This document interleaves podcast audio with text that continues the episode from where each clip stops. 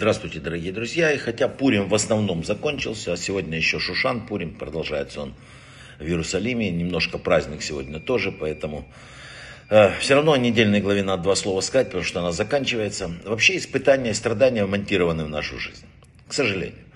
Говорят э, мудрецы, что страдание это помощь с небес, и ею нам помогают приблизиться вот к небесному врачу, который нас в конце концов через 120 лет всех э, вылечит. Э, этим он снимает с нас возможность выбора, ибо хотя страдания отмерены точно в соответствии с необходимостью научить нас, все же обучение это зависит от нашего выбора. Если мы как бы поменяем себя, мы поменяем предназначение вот тех вот неприятностей, которые есть. Они все неприятности, все сложности для того, чтобы нас чему-то научить. А если мы сами научились, зачем продолжать сложности? Поэтому, если мы поменяем себя, мы поменяем предназначение судьбы. Уменьшится количество испытаний. Мы же можем закрыть глаза, упрямиться, и тогда еще и быть претензией к нему. Что это ты, Творец, сделал в этом мире? Так не бывает. На этой недельной главе есть несколько вещей, которых мы не разбирали. Первая, вот очень важная вещь, которую надо понять, не, не, не клади перед слепым, э, как там, перед слепым не клади притыкание, в книге Вайкра. Сейчас очень важно, многие люди спрашивают совета, там все. Вот это касается совета. Наиболее часто применяется этот закон именно в этой области. Когда лицо просит совета, оно вправе считать, что совет дается исключительно в его интересах. Если по какой-то причине некто не в состоянии дать незаинтересованный совет, он должен объяснить это.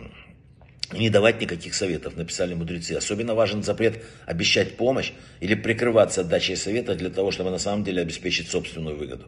Это тоже рассматривается как использование чужой слепоты. А нам нельзя класть камень притыкания пред слепым. Вообще вот сейчас все больше и больше говорят о временах Машеха. Э, а что такое время, когда, когда придет этот Машех, что, что с ним случилось? И вот э, есть такой э, вопрос, э, Раби Иошуа спросил пророка Ильягу, когда придет наш господин, имея в виду Машеха?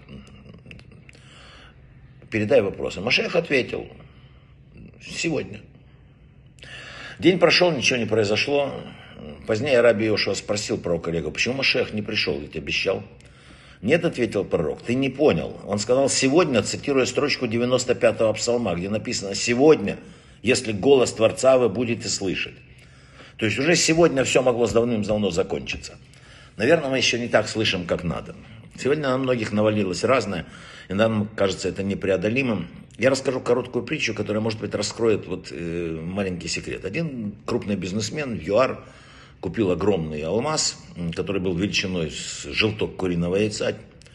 Но он огорчился очень, потому что внутри камня обнаружена была трещина.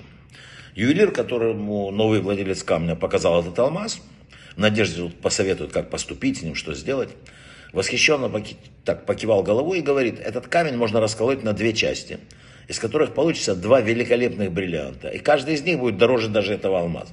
Но проблема в том, что неосторожный удар по камню может разбить это прекрасное чудо природы на горсточку камушков мелких. И бриллианты будут мелкие и вообще ничего не стоят.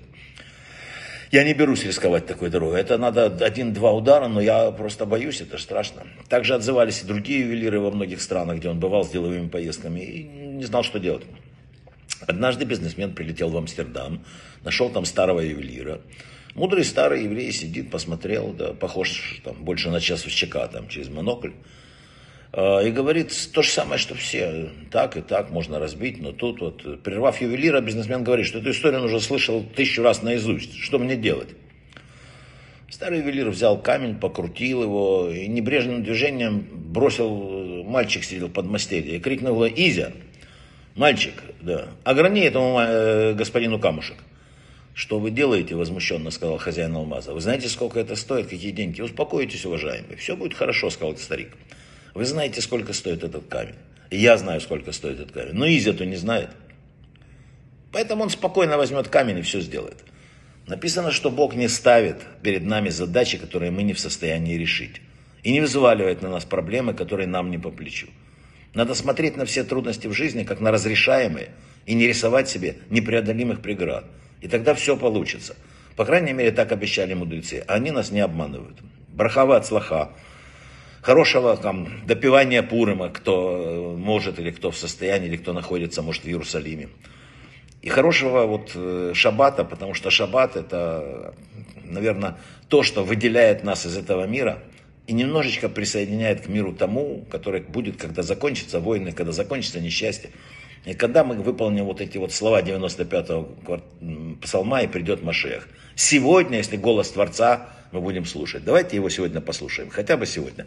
Брахава от слаха, мира нам всем.